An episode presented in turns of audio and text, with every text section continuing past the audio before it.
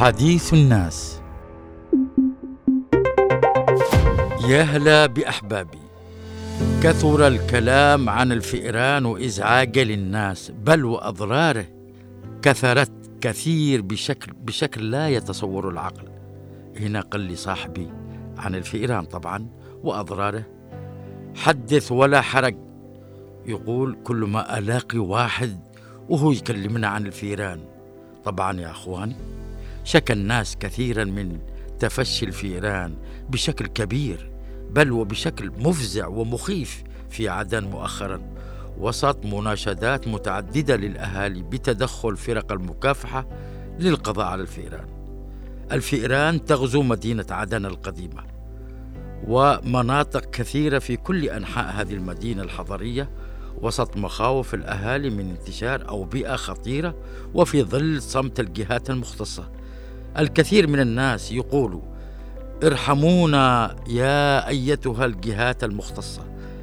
أغيثونا يا أصحاب صحة البيئة والإصحاح البيئي. أغيثونا من الفئران. فهم حقيقة يعانوا منذ سنوات وسنوات والفئران قد أمعنت اليوم في غزو المنازل والحارات. تشوفهم والله في الشوارع والأزقة يتجولوا بل وينافسوا القطط في الحركة من مكان إلى آخر. تصوروا أن القطط ولأول مرة نشوف أنها تخاف من الفئران والله عجيب. حتى القطط مش عاد قادرة تواجه الفئران قال لي صاحبي طيب يا أخي سيب أولا الجهات المعنية والمختصة بمكافحة الفيران. نحن نحن نحن. أولا كيف نقي أنفسنا وكيف نتخلص من الفيران؟ إذا هجمت علينا في بيوتنا. قلت له إن كان على كذا أولا شوف. قبل ما نتكلم على وسائل التخلص من الفئران بشكل نهائي يجب التأكيد على أن الوقاية هي الخطوة الأولى والأكثر فعالية. ويجب على كل الناس مراعاته قبل أن نتعامل مع مشكلة الفئران في المنزل. أولا لابد من القيام بتنظيف جميع أرجاء المنزل والتخلص من الفوضى والزوايا المهملة وبقايا الأكل لأن الفيران صراحة جوها هو البقايا هذه من الأكل وأفضل مرتع لها يعني الإهمال يساعد على انتشار الفئران ثانيا أقول لذلك لابد من التأكد من إزالة بقايا الطعام المتناثرة في المنزل وخاصة الخبز والفاكهة والعصائر وما شابه ذلك. وكذلك سد فتحات النوافذ وشقوق الجدران لمنع دخول الفيران.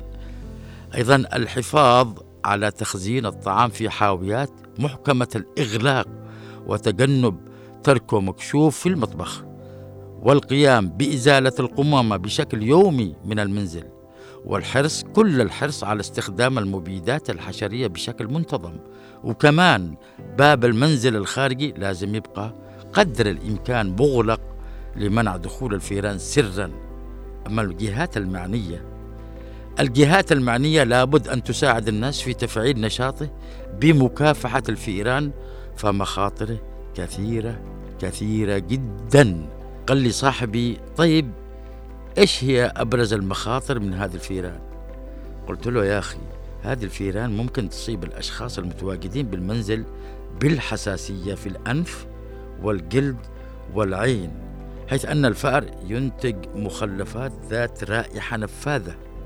ومع استنشاق الهواء المحمل بغبار هذه الفضلات يتسبب لأهل المنزل بالحساسية خاصة الأطفال. والفئران بطبعه تلوث الأطعمة والمشروبات المتواجدة بالبيت وكمان تنقل أكثر من عشرين مرض من أمراض البكتيريا والفيروسية نتيجة العدوى وتهاجم هذه الفيران طبعا. تهاجم الطيور فإذا كان عندك طيور في المنزل فإن الفئران تقتله أو تنقل لها الأمراض على الأقل. تتسبب في تخريب وقطع الكابلات الكهربائية وقد تؤدي إلى حرائق لا تحمد عقباها وتسبب أيضا تلف الأقمشة والكراتين. ولذلك لابد من اتباع النصائح اللي ذكرتها قبلا. ومن ضمن التخلص من هذه الفئران هو استخدام المصائد التقليدية ولكن لابد أن تستخدم بطريقة صحيحة وعلى أصحاب المنزل أن يتتبعوا تتبع خط سير الفأر داخل المنزل ووضع الفخ في طريقه مع وجود شيء من الأكلات المفضلة للفئران بداخله حتى تشجعه على الدخول مثل الشوكولاتة أو قطعة من الكيك أو الجبن أو رأس سمكة وما شابه ذلك من الأكل اللي يعجب الفار.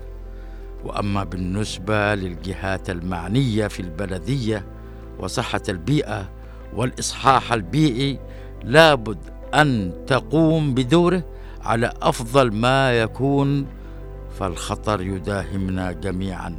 إذا أهملنا مكافحة الفئران. مش كذا ولا لا؟